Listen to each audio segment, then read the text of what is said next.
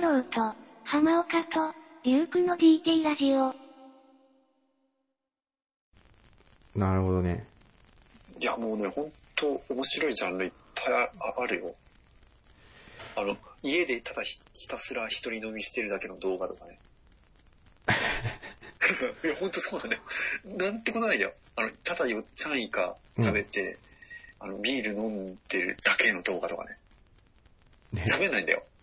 喋んないの喋んない喋んないの。それどういうアングルで撮ってんのそれ、正面。その、顔が映らない範囲で手元の部分だけで。ただそれだけ。いやまだそ俺れだけで、そも、の域には達してないな。うん。それで思い出したんだけど、前さ、ちょっと話したことあるんだけど、あの、ASMR ってご存知ですか ASR? あ、ASMR。ああ、全然初めて聞い聞いたわ。これは、あの、もうニコニコ動画の時に確立したジャンルで、うん。その、要、まあ、平たく言ってしまえば、うん。あの、髪の音とか、髪をカサカサする音とか、うん。あと、えっと、ハサミでなんか物を切る音とか、おあとー。焚き火の音とか、はいはいそうはいうないんはか、聞いててなんかこう、ゾワゾワ、なんかこう、聞き心地がいいっていうか、ゾワゾワするような、その感覚っていうのを、うんなんか、なんだっけな、自律感覚絶頂反応っていうい。すごい名前だな。で、その、まあ、頭文字。オートノマスセンソリ、センソリ、メロディアンレスポンスとか、そんな名前だったとそ思うそれは何もう、特定の音ってのは決まってんのもうそれは。あなんかその人によって、その ASMR を感じる音って、結構、あの、バラバラなんだけど、ああ、なんかさ、それか、同じかわかんないけど、咀嚼音とかなんかそういうの流行ってたみたいな話前してなかったっけど、あ、そうそうそうそう。まさにそれが ASMR で。なんか、あの、これって科学的に実はあの解明されてなくて、なんでそういうふうに感じるのかとか、どうしてその、そういった音を好むのかっていうのが、まだわかっ、よくわかってないらしいんだよね。ただ、その、なんか自己報告じゃないけどさ、その結果論としてそういう風なのが好きな人が多いみたいな。ああ、なるほど。はいはいはいはい。共通してみんなが言うのがね、なんかこう、眠くなるんだよね、聞いてると。だからそのさっき言った焚き火の音とか、あと焚き火の音はなんかいいわかる気がする。なんかいいいい感じだよね。こうパチパチパチパチパチ、火が燃えてて、うん。こう木がパチパチしてる音とか、あと、ハサミで、うん。あの、髪を切る音とか、確かにあれもなんか良さそうだね。うん。あとこう、マッチをする音とかね。なんかそ ういう、髭を剃る音とか。 うーん、髭は違うかな。まあ、髭剃るとしても、例えばあの、電気シェーバーではなくて。あ、そう、シェーバーじゃなくてなんか、あの、うんカミソリのやつまあそれでもああるかもしれないね、もしかしたら。うん。で、さっき言った通り、その、一番好かれるというか、好まれるのはさっき言ったその咀嚼音。なんかすごいさ、美女とかがなんか、 なんか食ってる音とかするんじゃないのなんか。そうなんだよ。うん。あの、キュウリとかね、ああいうそういう、歯応えがあるようなやつを。キュウリとかあとグミ。あ、グミも。あとはグミも結構こう、ガリガリ、ジャリジャリっていう、ガリガリっていうあの、砂糖のグミみたいなやつ。ガリガリって噛む音だったりとか。俺なんかすごいさ、ごめん。変態かもしんないけどさ、一個さ、うん、あってさ、うん、これぜ、なんだろう。あのーなかなか表現するのが難しいんだけどさ、うん。言うから分かってくるかもしれないけど、あの、ちょっと AV っぽいかもかもしれないけどさ、なんかその、全身その、レザーみたいな感じでさ、うん、着てたとするじゃないうん、うん。で、その、レザーの人がこうさ、例えば、お互いこう、ね、絡まり合った時にさ、うんこのレ、レザーのその、なんていうの、こういろいろ摩擦音摩擦じゃなくて、継ぎはぎしてるところでさ、うん。こう、力が押されたり引かれたりして、ギュッみたいになったりするときに音出るじゃん。寝れる。あれがすごい好きなんだよね。いや、もうそれでも完全、あれだよ。ASMR だよ、それは。わかる どんな音が。わかるわかるわかる。それはもう完全にラバーフェチですよ。ああ、いるいる。全然いるよ。ただあの、なんていうのかな。あの、海外のさ、やつみたいな、その、完全に全部、全身ラバーみたいなやつじゃないんだよ。ああ、なるほど。ちょっとしたレザーでなんかさ、ああいうギュッギュッギュッみたいなさ、あの音が結構好きなんだよね。ああ、いや、いや、いやうんもうそれはす完全に ASMR オタクですよ。なるほど。ど。うん。いや、でもみんなね、何かしら持ってると思うよ、それは。なるほどねけ。うけん結構ね、うん。あの、自分はね、あれ、あれが好きなんで、この、えっと、耳のうん後ろから、よよく、あの、YouTube とかでもあるんだけど、うん、あの、3 3D 音って聞いたことないあー、あの、後ろの人が右か左にう動いてるとかそういうのわかるよそうそうな。そうそうそうそう。で、ああれが結構好きで、なんかこう、耳のね、後ろ側から聞こえるような音っていうのがね、なんかこう、脳がゾワゾワってするような感覚に襲われて、うん。うん結構それ弱い、弱いっていうか、結構好きなんだよね。おーだから、別にその、さっき言った焚き火とか、そううんもそうだし、咀嚼音とかも何でもいいんだけど、この 3D 音でそういう音だと結構それはす全部好きだね。なるほどね。なんか、多分、ほら、あの、耳元でさ、囁かれたりすると、脳がゾワゾワするような感覚ってあるじゃん。うん。あれ、あれに似てると思うんだよね。あー、なるほどね。ただなんか、その、約6割、あ、7割から8割ぐらいは、その、もう、眠気を、眠気に誘われるというか、そういう睡眠で導入的な意味合いが強いらしくて、んうん AMSR って。うん。あの、性的な興奮を覚える人って5%しかいないらしい。あ、そうなんだ。俺どっちかっていうと性的な 方だったんだけど。いや、だかまあら、それはもうう、ん。変態でし ょ。完全に。なるほどね。 5% 5%、5%に、うん。方ってことね。そうそう。だなるほどか。ら、どっちかというと、その性的な興奮目的ではなくて、うん。さっき言った通り、その、ストレス解消とか、あれはなんかこう音、音楽を聴くような感覚なんじゃないかね。あのーなんだと思って見てたやつがあってさ、なんか子供がさ、うん何が面白いんだと思って見てた番組があってさ、なんかさ、いろんなものをうんく車が踏み潰すみたいなやつがあってさ、うん、うん、巻いてたね。そうそうそうそう。なんでもいいんだよ、なんかこの、おもちゃとかさ、なんか、ね、そう柔らかいもんだったり、硬いもんだったり、そういう時にバキバキバキっていろんな音を出しながら潰れてくんだけど、何が面白いんだと思ったけど、そういうの近いのかなあ、多分ね、それ、ジャンルとしては AMSR ではないけど、うん、似たようなジャンルって、他にも実はいっぱいあって、うん。あの、なんだろう。丸い磁石でできてる、なんかキューブあるんだけど。ああ、見たことある、見たことあるよあ。るあるでしょそれをなんか手で押しつぶして、うん、変形させたりとか、うん。なんかそういうのに近いかもしれないね。あったの、ちっちゃい磁石をずっと繋げてったりとかさ。あ、そうそうそうそうそうそうそうあれあ、あとそはなんうか。こう、うん。は、ななんだろう、なんつ、なんて言うんだろうな、こう、ぐにゅーみたいな感じの、なんかこう、スライムの中にこう手をああ、あったあった、それもスライムもやつも。うん。けど多分そういうジャンル、どっちかというとジャンルかもしれないね。それはでもあれかもね、あうん音っていうよりも、どっちかっていうと視覚かもしれないね。ああ、視覚だろうね、確かにね。うん。AMSR はさっき言った通り聴覚で、まあ、これね、自分なりにね、AM ASMR って何かっていうと、脳ってさ、その、か一番さ、人間のその感覚を司る中心になってるわけじゃん。うん。で、当たり前だけどさ、あの、外部とは一切接触しないエリアにあるわけじゃん。うん脳みそって。だけど、それを、その、間接的に、うん。要は、触るようなイメージなのかなと思って、音っていうツールを使って。なるほど。面白いことだからそ、れ面白いね、それは。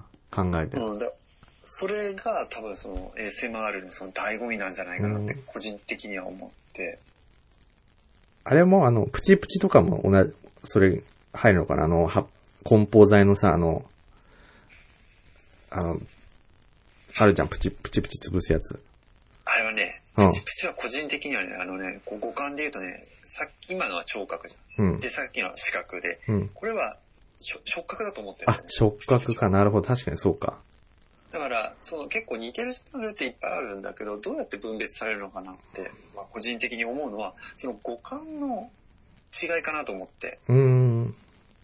どの情報で入ってくるかっていう違いでさ。うん。まあ、けさ結局的にさそのねさっき言った通り脳がどうか電気的にどう感じるかっていうだけの話だからうん。別に最終的には同じなんだけどなるほどね。それはだから、脳にはいいのかなでも眠くなるってことはいいあ、リラックス、リラックスしてるからいいことだとなるほどね。うん。はいはいはいはい。うんそう考えると、やっぱりいろんな、この、刺激って結構大事かもしんないね。あの、意識してないけど。う。うんんなんでまあちょっと話 AS ASMR にちょっとはいはい。傾いてしまうなるほど。うんああ、いいいいよ。 YouTube、本当いろいろ、あの、ぜひ、あの、見つけてほしいですね。いや、いろんなジャンルを。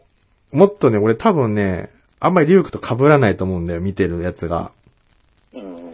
で、ちょっとこれ、まあ、次回でもいいんだけど、ぜひいろいろお、お互い教えてほしいわ、なんか。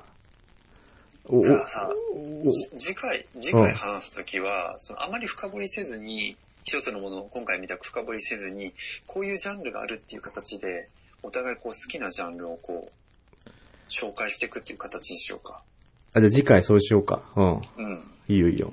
まだまだ今日全然喋りきれなかったいや、動画とかもあるん結で。構、俺もあるある、うん。結構、あのーなかなか、わかんないもんね。だってさ、基本そう、自分のやつだけしか見てなかったらさ、その、自分がよく見るジャンルの情報しか、やっぱほんと入ってこない感じになっちゃうからさ。そうだね。うんあ、それは、大事だわ、結構。で、ほら、結構 CM とかもさ、うん。結構それに関係する CM になっちゃってするじゃない。うんうんうんうん。まああの、あれは入入ってくると思うんだけど、マーフィアシティの CM はさ、大体、どれ、どの動画を見てても。もそうだね、そうだね。そうなんだよね。け結構あれだよね。あのー、おすすめばっかり見ちゃうから、そうなんだよね。似たジャンルの動画ばっかり見ることになってしまうんだけう、など。んか結構俺自分自身もなんかすごい、ある意味なんかもう、あの偏っちゃってんじゃないかなと思って、結構、あの、心配してるわ。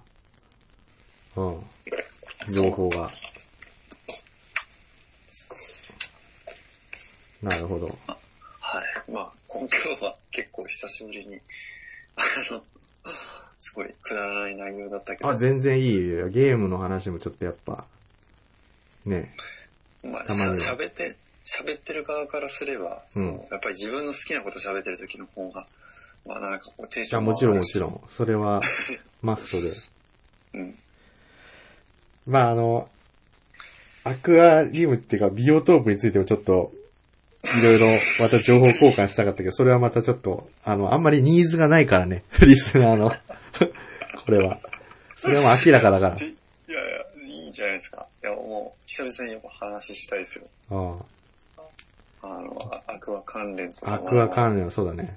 あの、一応続いてますんで。これだけ言っとく私もと。はい。私もまた、ちょっと、新たな進展があったんで、ああ。俺の、ぜひ、あの、一つだけちょっと進展を言うとすると、一応ね、もついにあのう、、ぜひ、レッドビーシュリンプを入れたよ。うん。だって、レッドフィッシュリンプってめっちゃ鼻高いですけど大丈夫ですかいや、ちょっと、今のところは大丈夫だけど、ああのの、あれだよ。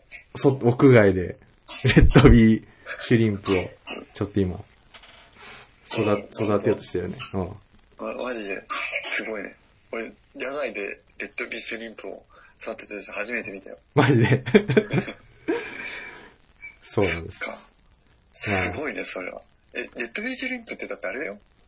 あの、白と赤のやつでしょ。 そう。マジで。だって、おまけにさ、レッドビージュリンプって結構高いでしょ。いや、すあのね、そんなでもなかったよ。あの、一匹100円とかだったね。あ、本当？うん。あ、そう、それ結構安いね。もう大体だって、レッドビージュリンプって、なんかうん5匹で1000円とか、まあ1匹200円ぐらいすまあするけど、普通になんかホームセンターで売ってたやつをちょっとそのまま買って入れたっていうところで。ああ、それすごいね。うん。でもやっぱりあれだね。あの、はまり、はまってっていうかなんかその、こ、こだわり要素は出てきちゃうね。やっぱね、アクア関連はね。ああ、もう、かなりコアだからね。あの、ほら、ちょっと話、脱線しちゃうけど、あの、前ほら、土土いじりをしてって言ったじゃん。うんうんうん。あえてほら、冬だとさ、もうほら、なんていうのやることがないのよ、ほぼ。だから、その分ちょっと、ね、メダカとかビオトープのところに、ちょっ本当とにね力を入れて。力を入れ出しちゃってさ。 うん。で、本当はもう暖かくなってきたから、そもそも作物をね、植えたりとかすればいいんだけど、ちょっとそ、そっちのけになっちゃっててさ、逆に本末転倒になっちゃってさ。なるほど。そう。まあまあ。いやーでもほんとね、いろいろ、やることが多くてちょっと、大変だわ。いろんなところが。自分もね、最近結構、うんまあ、好きでハマってるのが、うんあの、基本的に昔からそのシュリンプが好きだったんで、うん。そのシュリンプの水槽に入れるといい水草が好きで、うん。でその代表格がそのビローモスって言われてる、はいはいあはの、前もちょっと話したんだけど、い。うん。種類の水草で、うん。普通の水草と違って、あの、要は苔っすよね。うん。だから、異観測が確かないんだよね、苔って。ああ、そ、そんな、ごめん、そこまでの、まだ専門的なところには 入ってないけど、なんだっあでもけ基本、基本的にさ、植物ってさ、うんまあ、あの、なんていうの、茎があって、根っこが生えてて、うんで、うん根っこからこう栄養を吸収、まあ、するっていうスああ、はタイいル。はいはいはい。主観と同感みたいなやつそうそうそうそうそうそう。だけど、その苔って、実はその、どこを切っても複製できるんだよね。ああ、なるほど、はいはい。全身でもそうそうそうそう養分をそう。そう。全身で養分をこう吸収できるからう、。なんで、ちょっと普通の水草とはまあ違うんだけど、うん。うん。まあ、で、その、まあ、いろんな種類があるんですけど、うん今まだ日本で実は、その、全然知名度のない、すっごい貴重な、うん。あの、モスがいて、ほうほ。そうれがあの、ベルベットモスって言われてるモスなんですよ。はうで、んこれはその名の通り、その、ベルベットっていう素材があると思あ。ううんだけど、ん。ベルベットのように、すごい美しいモスなんだよね。えこう、なんて言うんだろう。本当に、あなんて、滑らかなえうん。モスで、で、なんと言っても、すごい一番の特徴が、あの、成長がめちゃ遅い。めっちゃ遅い。全全然伸 びない。で、これが何を意味してるかっていうと、うん。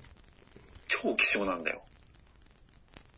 そう要なんだは水草って基本的にそんな高価な水草ってないんだけど、うん。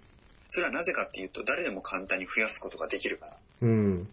でもこのベルベットモスっていうのはもう元々知られてないっていうことと、あと、まあ、球数が少ないっていうことと、あと圧倒的に成長が遅いから、うん。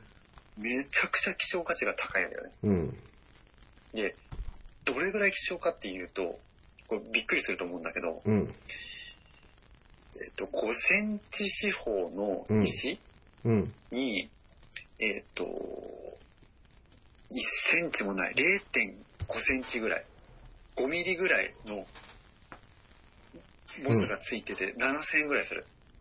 ええわかるこの、この貴重さ。5センチ四方だよ、だって。5センチ四方の石の上にうん。 0.5センチ、5ミリの、そんなのもう誰も気づかないじゃんね。知ら、知ってる人じゃないと。そうそうそう。いや、ほんとそうなんだよ。石あ、の石、苔がついてることすらあんまり気づかないかもしれないね。 そういやそれぐらい希少で、であのうーんヤフオクとかメルカリで調べてもらうとわかるんだけど、ほぼ出てない、出品されてない。あ、そうなんだ。うん。あの、他にもね、結構高級な水草っていくつか種類があって、うん。ブスブセファランドラって聞いたことあるいや、いらないいらない。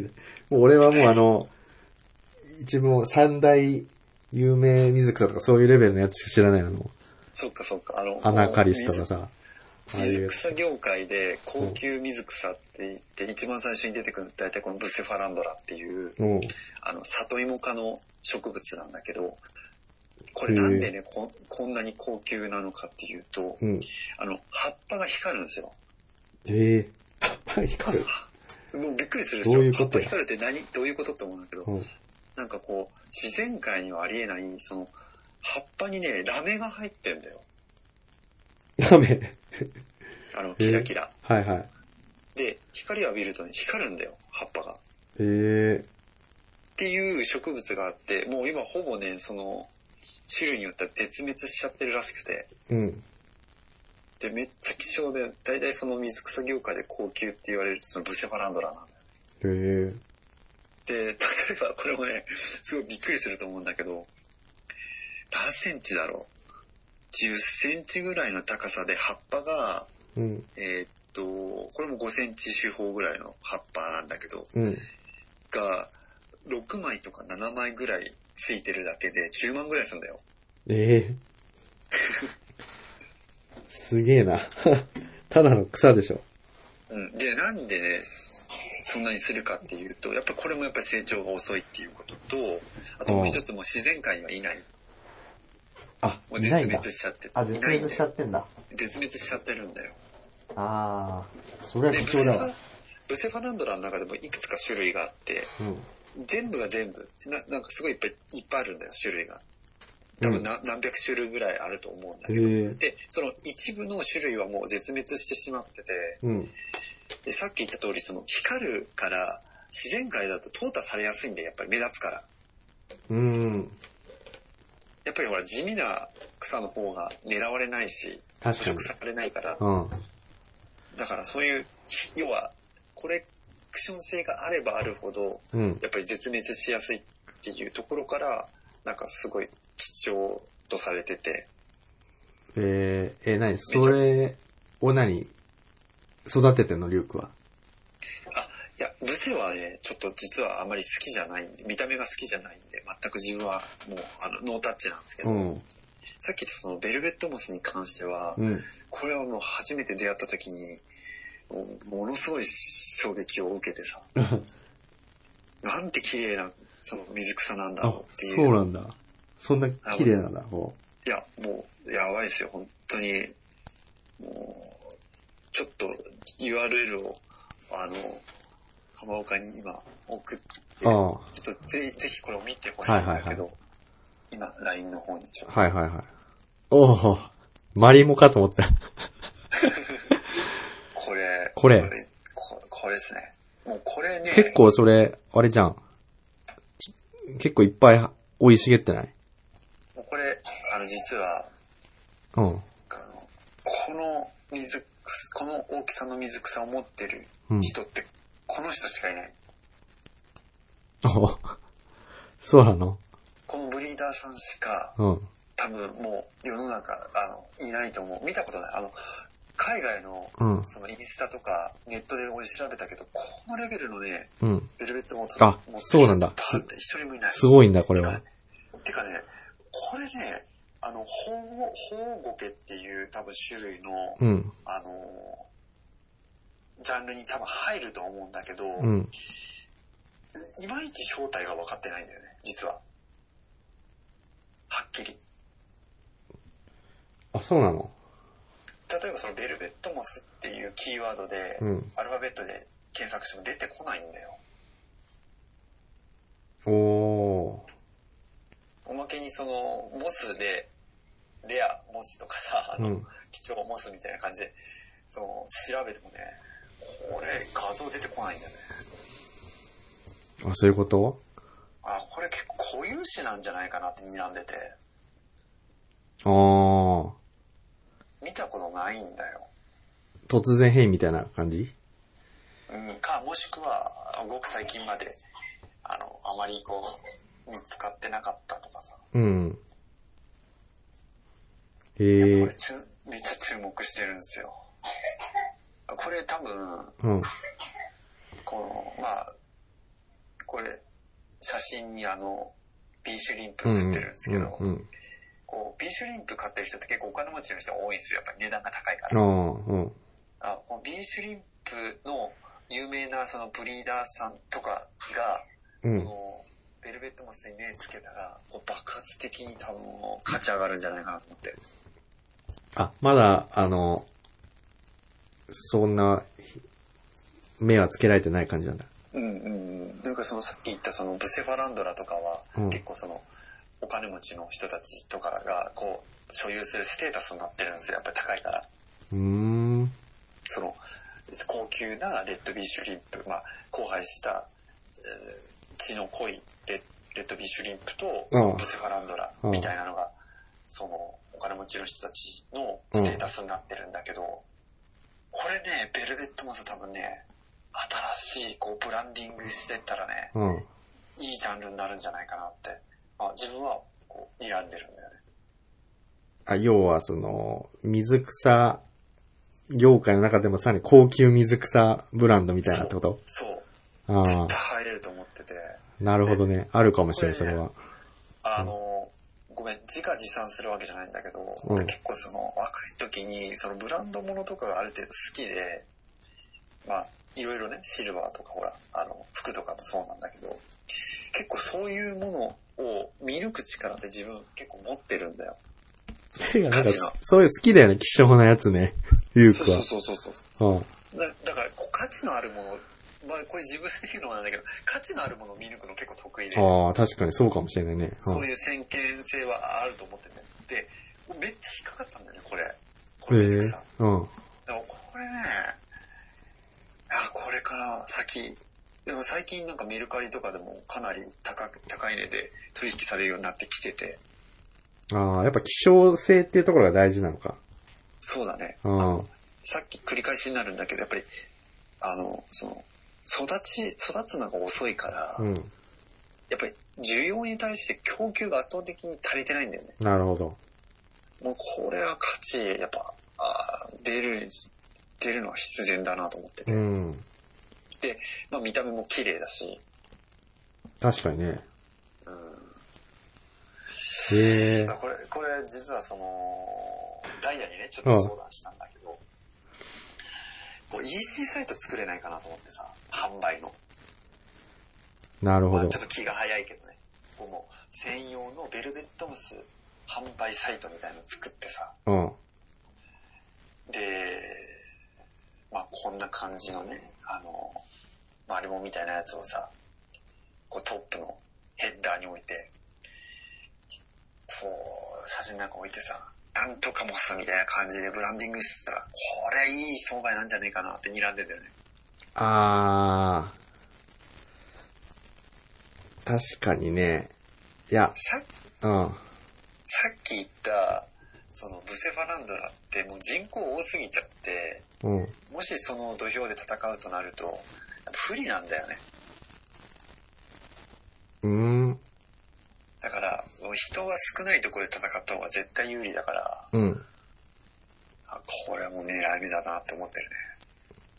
いや、全然それ、俺いいと思う。それなんかね、今のね、流れに合ってるような気がするんだよね。あの、うんちょっと俺もちょっと全然違うやつ気になってるのがあってさ、うんうんうん。今送ったんだけどさ、おうおうあの、杉山ナッツっていう、ピーナッツバターなんだけど、おうあ、これあ、知ってる知ってる。知ってる知ってるよ。これなんかすごい気になっててめちゃさく、ちゃ手手に入ら、入りにくいやつでしょ入らないし、もう静岡でしか売ってなくて、で、すぐもう数が決まってるから、すぐもう売り切れちゃうのよ。あはい。え知ってる知ってる知ってる。あと、同じ感じかなと思ってさ、気象で。うん。いや、いや、本当そうそうそうそう。で、これ結局まあ、 EC サイトでさ、通販とかやってるわけで。ああ、なるほど。いや、おやおやおや、だから、そうだよね。これ食ってみたいんだよね。なんか浜松らしいんだけどさ、うん。浜松ってなんかこのピーナッツが結構、なんだ、有名だったのかなうん。で、それを使って、あの、まあ、ピーナッツバターっていう。ええー、これ、すこれ結構、うん。値段もそれすんじゃなかったっけな、これ。あ、100ごいね。ちょっと待って、これ今ちょうどさ、うん実はそのさっき言った EC サイトをさ、うん。あの自作で作っててすごい参考になるわ。あ、マジで作ってんのそうそうそう。さすが、 早いね。そう なんだよ。あの、さすが、エエンジニアだね。うん。まださ、実はさ、手元にあるさ、ベルベットもさ、育ってもないようにさ、あ、まあ、あるのベルベットもさ、持っあ、て持んっのてるよ。あ持ってる持ってる持ってる。あ、そうなんだ。あうん。のさっき、その画像を送った有名なブリーダーさんと、実はインスタで知り合いで、マジでうん。うん。すげえちょっとその、あの、分けていただいて、マジでそう。おおこ。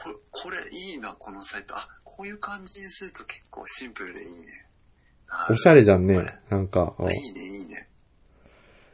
ちなみにこれは 100g1380 円だって。 あ高いね。ピーナッツ。 普段高いよね、普段使いにはちょっと、なかなかきついけど、なんか、あと、最近さ、すごいさ、そっちの方はどうだかわかんないんだけど、やたらとさ、あの、高級食パン店が増えててさ、あ、多いね、多いね。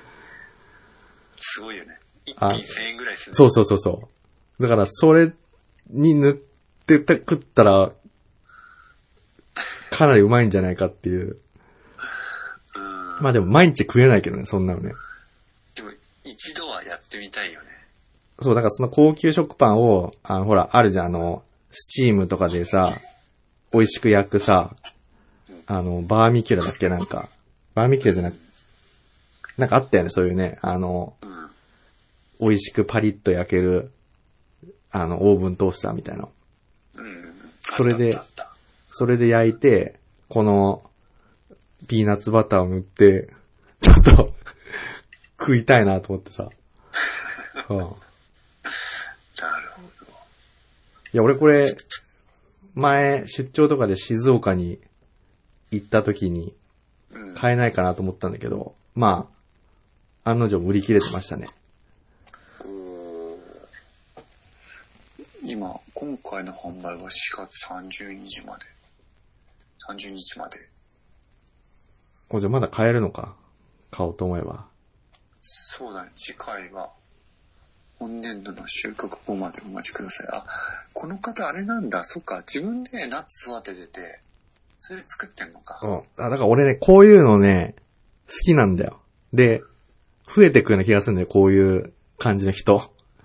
ああ、そうだね。もう一個にと、一点突破でさ、うんうんもうあの、最高品質のさ、ものを使って、あの、プロダクトにしてさ、EC サイトでう直接売るっていうパターン。いや、これちょっと、ハマパマジでありがとう。これ、本当に、すっごい参考になるわ。マジでそう。いや、いや、思ったんで、その、EC サイトで、そういう高級なやつを売るっていうふうに、あの、これた、聞いたとき多に。分、うん。パパッとこう見た感じなんだけど、こうれん多分本人は絶対作ってないとは思うんだよ。これ、多分エンジニアじゃないとこのレベルのものは作れない。ああ、うん。ああ、でも、このデザインとか、なんかこう、いいね。そうだよね。いや、こういうのをね、どんどん、いや、じゃあもう一個加えよう。なんか、今度さ、別に、次回じゃなくてもいいんだけど、うんうん。そのさっきのベルベットモスとかこういう杉山ナッツみたいに、こう一点突破で、尖ったなんかこう、プロダクトを紹介するみたいな。あ、いいね、いいね。それはもう食べ物でも生き物でも、実際のなんか、プロダクトでも何でもいいと思うんだけど、ちょっとそういうのを、ね、知りたいので、こんなんだって、な、自分で、ネット検索しても出てこないもんね、こんなん。あ、確かに。知らないとそうだよわかん、無理、たどり着けないよな。でもさ、そこが実はさ、問題でさ、うん。いや、俺ね、最初にこの、ベルベットモスをもしブランディングするときにどうやっていこうかなって思ったの。まあ、やっぱ言う、あー YouTube とかは多いのかもしれないね、結構。いや、だってさ、結局のところさ、うん。あの、EC サイトを作るって結構当たり前だけど、労力かかるじゃん。リュウク、忘れてないかいえ、どうしたんだい 今、うちらがやっているものを。えどういうことどういうことあるじゃないか、メディアがすでに。あそうなんだけど、でもさ、いや、あのね、これ、実はその、構成作家のガイアに言われて、うん。気づいたんだけど、んその、今さ、うん例えばその、ベルベットモスとかもそうなんだけど、うん。主主に、その、ヤフオクとか、うん。もしくは、えっ、と、メルカリで売られてるんだけど、うん。やっぱりこれ理由があってさ、うん。まあそのコスト的な問題もあるんだけど、うん。あやっぱ参加人口が多いんだよ。え、その、モス、モスがってことうん違うあの、目に触れる機会が。つまり、その、ヤフオクだったり、ああ、はいはい、プラットフォームってことメねル。カはリいはい。そうそうそうそう、参加してる人数が、パイが多いから、うん後的に目に触れる機会が多いわけだよ。うん。だからさっき言ったこの、例えば杉山ナッツとかも、いくら有名になったとしても、うん実際には知らないじゃん、みんな。うん。だから知らないってどういうことかって、ここにまで来れないわけじゃん。来れない。いいものがあっても。うん。だから、そういう意味で、いくらそのいいって言っても、まあ、口コミで広がっていくっていうのはもちろんありなんだけど、うんや。っぱりさ、そのブランディングって超大切だと思ってんだよ。うん。だから、まあ、自分が個人的に勝手にね、勝手にだよ。うん。考えてるのは、さっき言った、えっと、ベルベットモスの日本一のブリーダーさうんん。の、やっぱりブランド力を借りようかなと思ってて。ああ、なるほど。この人っていうのは、やブっぱランド、そうだね。うん。うんやっぱり、その昔から、やっぱりこう、ブログで情報を発信してきて、てか、その人自身はやらないの。まず。うーん、ちょっとね、い以前、ちょっとお声かけをさせてもらったんだけど、軽くジャブを出せてもらったんだけど、で結構やっぱり、あの、まあ、多分、ある程度ご年配の方、まあ50代ぐらいの方で、うん。その経済的にもそんなにまあ、あまり困ってないし、うん。えーあんまりそういう欲っていうのはちょっとないみたいで、まあ、地道にこの、なんか、ベルベットモスが、まあ、広がっていけば、まあ、自分はもうこの業界からは去っていくみたいな感じのスタンスだから、え、その人自体は何その、水草を販売するビジネスをやってんのあ、うん、あの、今、その、メルカリでうん。販販売してるんだけど、あ、販売してるんだ。ああ。うんただ、やっぱり、その圧倒的に成長が遅いから、うんなかなかこう、やっぱり球数が出出てなあくあ、て。なるほどね。あいや、それね、もし、あ、ゆうくんの正しいと思うよ。もし、あの、なんだろう、まあ、規模が違うけどさ、多分、ホリエモンとかがさ、す知ったらさ、多分すぐブランディングすると思うよ。いや、これね、絶対ね、うん。そう、本当にね、絶対やった方がいいよ。めっちゃ絶対もう、これは本当にね、うん。あの、もったいなすぎる。だって、ホリエモンがやってたってまさにそうじゃん、あの、和牛とかさ、うん、日本酒とかさ、うん、うん、ももともとすごい価値のあるものだけど、日本とか一部にしか知られてないかったやつをさ、ブランディングして、世界にこうさ、あの、う売ろうとしてるわけじゃん。うん。うん。だから大事だと思うよ、それ。あそうそうそうそうそうそのいやさっきね言ったほらそそのネット検索した時に情報が出てこないっていうところがやっぱり自分は一番気になってて、うん。結局日本でも広がってないっていうことは、海外でいたらもう圧倒的にもう金持ってる人って多いから、うん。あうの、もう、めちゃくちゃ注目されたりとかするんだよね。で、なんだっけな、あの、名前忘れちゃったんだけど、世界、あの、世界版、世界規模版のあメルカリみたいのあるんだよ。バイドゥじゃなくてなんだっけな、ちょっと名前、ちょっとサイトの名前忘れちゃったんだけど、ああ、はいはい。実はセドリ業界でもう、こう空前絶後の話題になってるサイトがあってさ、はいは中国のね、確かサイトで、い。え、あのあ、ライブ、配信みたいなするやつ、ライブで売るみたいなの、ジャパネットたた、高田みたいに。あ、いや、それとはちょっと違うんだよね。あの、ヤフオクの世界版みたいなやつなんだけど、うん。そこでね、実はね、日本のね、製品がめっちゃ高く販売されてて、いや、俺、中国人はね、絶対好きだと思うんですよ、ブランドのやつ。そうそうそう。いや、これね、ほんとすごいですよ。あの、例えば、うん一例で言うと、あの、5ってあるじゃないですか。将棋と5。うん。あの、5番ってあるじゃないですか。うん。あれめちゃくちゃすごい高価格で売られてるんですよ。 5番。おーそう。日本でしか手に入んないじゃん、まず。あ、そうなんだ、5番。あ、まあ、そうか。んでも5って韓国とかもやってんじゃなかったっけあ、でも5の、5番の生生産ってやっぱ日本があ、そうなんだ一。番お多いんで、うん。あと5石とか。あー、好きそうだな、日本。なんか職人とかいそうだね。そう。うん。これがね、めちゃくちゃ高く販売されてたりとか、うん。あとはね、意外なのが、あの、ファミコンのカセット。えファミコンのカセット。そう。これがね、うん。めちゃくちゃ高い値段で売られてるんですよ。えなに実際ゲームするってことそれで。そうそうそう。えあのファミコン、ファミコンの本体自体は実は1000円ぐらいで手に入るから、うん大して価値はないんだけど、もういっぱい出てるから。うん。だからファミコンのカセット、一部のファミコンのカセレアなファミコンのカセットもめちゃくちゃ高く売られてるよ。あー、もう、なにその、希少だ、あんまり出荷本数はなかったやつあ、そう、なんかあの、検証でしか手に入らない。ファミコンのカセットあー、はいはいはいはいはい。かは、もう、日本だけでも高いけど、うんさらにその世界レベルになっちゃうともう、やばい値段がつく。なるほど。あ、ちなみにごめん、あのさ、本当に話しとれて申し訳ないんだけど、うん。最近その背取りでめちゃくちゃいろいろ調べてて、うん。あのさ、あのトレーディングカードの世界をちょっと覗いたことがあって、うん。あの遊戯王とかさ、はいはい。だからさ、遊戯王のさ、カードでさ、うん。世界一高いカードって1枚いくらするか知ってる遊戯王ねえ。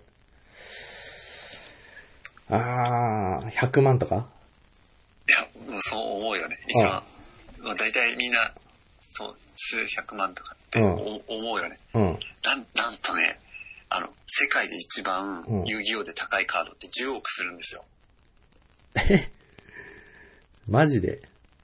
で、これはね、なんで10億するか、10億円なのかっていうと理由が実はあって、うん。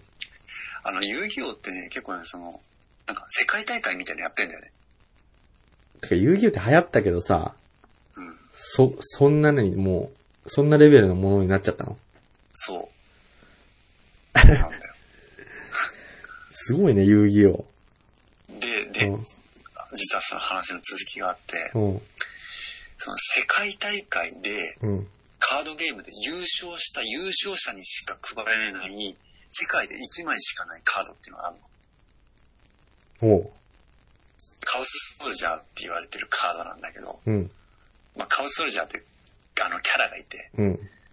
なんかステンレスで作られたその優勝商品なわけよ、それが。うん。それはもう世界で1枚しかないの。あー。は優勝者しかもらえないから。いはいはいはい。で、これが、なんとその10億円って価値がついてる。へへすごいね。もうびっくりしたね。マジか。あーまあ、ちなみに、なんかあの、うその、遊戯王以外にもあの、世界で流行ってるあのポケモンカードっていうのも流行ってるらしくて。ポケモンカード。おー、はいはい。うん。で、そのポケモンカードも、まあ、その、レアなやつは200万とか。あれ今思ったけどさ、まあ、ちょっとわかんないけど、実家とかに帰ったらさ、あの、ね、ガンダムとかさ、あぜひの、買え、ドラゴンボールとかのカードダースで、あとビックリマンとかもさ、なんか、もしかしたら、多少は、どっかの誇り被ってあるかもしれないけど、そういうので、価値があるのとかあったりすいるや、のかあなりあります、あります。もうあの、いっぱいあるんで、ぜひ。それさ、何で調べればいいの価値とかって。ああ、いや、もうあれですよ。あの、一番わかりやすいのはメルカリ。あ。あの、メルカリって、ヤフオクと違って何がいいかっていうと、あの、過去の販売履歴残ってるんですよ、全部。確かに。だから、もう、一目瞭然あ、。それで相場を調べられるってことか。で、特に大切なあの、コツがあって、あの、検索で絞るときに、すでに販売されたもので絞っ、ぜひ絞ってみてください。はいはい、なるほど。出品されてるのはまだ実際に販売されてないから、相場は見れないんですよ。うん。だからもう、その情報は邪魔なんで、今までで販売されてる値段で、ちょっと検索かけてみて調べてみると、あ、それ面白いな。結構、価値があるやつあるかもしれないな。う。うんん。そうするとね、すぐわかるよ。え、それやったちょ、リュリュウクあの、ビックリマンとか。あのね、うん。早速、うんスーパーファミコンでやってみました。スーパーファミコン。うん。これね、本当に面白いよ。あのえ、ねスーパーファミコンのカセットカセットカセット。おー。もうちょっとでも、なんか、リア、リアリティのあるカそれあれはね、 CB キャラウォーズはそう、思ったの。CB キャラウォーズいけるかなと思ったら、そしたら CB キャラウォーズ300円だったね。あれ、かなりさ、あれ、なんだろう、独特の価値があるよね、あれね。あのね、うん。ちょっと浜岡知ってるかどうかわかんないんだけど、うん。一番高く売れたのが、うん。あのね、ポップルメイルっていう、あの、なんだそれ超。マニア超マニアックなね、なんかこう、オタクの好きそうなゲームがあって、えー、それスーファミスーファミ。えー、どんなやつだ、それ。うん。ポップルメールで調べるとわかるんだけど、ポップメールし、知らねえな、うん。はいそれ。、じ、実は、うんあの、スーファミのカセットで、すごい高いんですよ。おう大体ね、どれぐらいだろうな。これ、え、こんなの持ってたのそう思ってたあれじゃん、ギですよャルゲーじゃん、ある意味。あ、そうそうそうそうそう。そう、ギャルゲーの走りみたいなやつで。うんでこれね、箱付きだとね、結構、ほんと1万ぐらいで売っうわて、んですよ。日本ファルコムじゃん。おうあの、え、1万円であの、本体だけだと、うん、 2、3000円の価値しかないんだけど、うん、箱に入って説明書入りだと、うん。あの、状態と1万ぐらいで売れるんですよ。文字で。で、俺これ、昔買ったけどうん、全然興味なくて、うん、結構そのまま持ってたらう、ん。すごい高く売れたっていう。あー、これ、 なんかわかる気がする。この絵もさ、夏、このなんだ、スレイヤーズみたいなさ、あ、そうそうそうそう。この世代の人にはドヒットするな、これな。へえマジか。いいね。いいよいいよ。いや、そろそろ。じゃあちょっと次は、じゃあちょっと YouTube のやつやりますかね。はい。そそうだね。あはいはい。はい、じゃあ、どうもどうも。はいはい。はーい。じじゃゃああねこんなところで、はい。